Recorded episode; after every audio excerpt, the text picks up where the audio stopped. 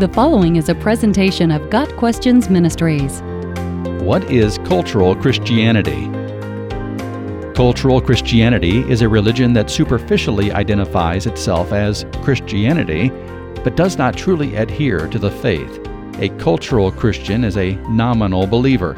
He wears the label Christian, but the label has more to do with his family background and upbringing than any personal conviction that Jesus is Lord. Cultural Christianity is more social than spiritual. A cultural Christian identifies with certain aspects of Christianity, such as the good works of Jesus, but rejects the spiritual aspects required to be a biblically defined Christian. Some people consider themselves Christians because of family background, personal experience, country of residence, or social environment. Others identify as Christian as a way of declaring a religious affiliation, as opposed to being Muslim or Buddhist. Famed scientist and atheist Richard Dawkins refers to himself as a cultural Christian because he admires some of the ceremonial and philanthropic aspects of Christianity.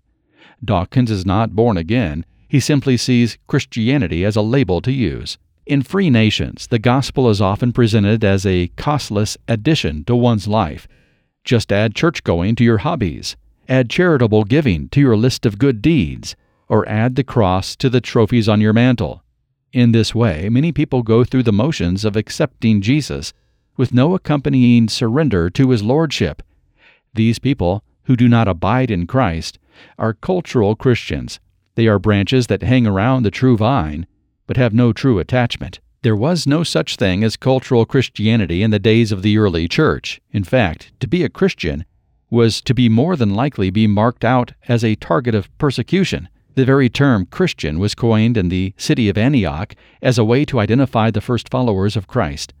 The first Christians were so much like Jesus that they were called little Christs by their detractors. Unfortunately, the term has lost meaning over the years and come to represent an ideology or a social class rather than a lifestyle of obedience to God. Cultural Christianity is not true Christianity. A true Christian is one who has received Jesus Christ as personal Lord and Savior. Christ's death and resurrection has been appropriated to that person as his or her substitute for sin. The Holy Spirit indwells that person. Receiving Christ is far more than a mental acknowledgement of truth. Satan acknowledges the identity of the Son of God. The faith that saves us also changes us. Jesus said that anyone who wishes to become his disciple must deny himself, Take up his cross daily and follow me. Luke 9, verse 23.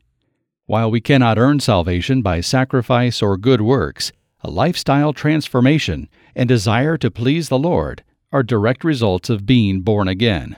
Here are some identifying marks of cultural Christianity denying the inspiration of Scripture or parts of Scripture, ignoring or downplaying true repentance as the first step toward knowing God, focusing on Jesus' love and acceptance to the exclusion of his teaching on hell, obedience, and self sacrifice, tolerating or even celebrating ongoing sin while claiming to know God, redefining scriptural truths to accommodate culture, understanding Jesus to be primarily a social reformer rather than God in the flesh, who is the sacrifice for our sin, claiming God's promises while ignoring the requirements included with them denying or minimizing Jesus' claim that he is the only way to God, performing enough religious activity to gain a sense of well being without a true devotion to Jesus, talking much about God in a general sense, but very little about Jesus Christ as Lord, seeing protection and blessing as goals to be achieved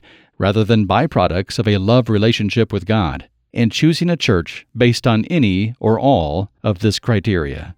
Jesus' warning in Matthew 7, verses 21 through 23, should be a wake up call to cultural Christianity. Not everyone who says to me, Lord, Lord, will enter the kingdom of heaven, but only the one who does the will of my Father who is in heaven. Many will say to me on that day, Lord, Lord, did I not prophesy in your name, and in your name drive out demons, and in your name perform many miracles?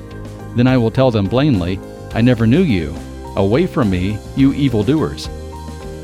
Got Questions Ministry seeks to glorify the Lord Jesus Christ by providing biblical answers to today's questions. Online at GotQuestions.org.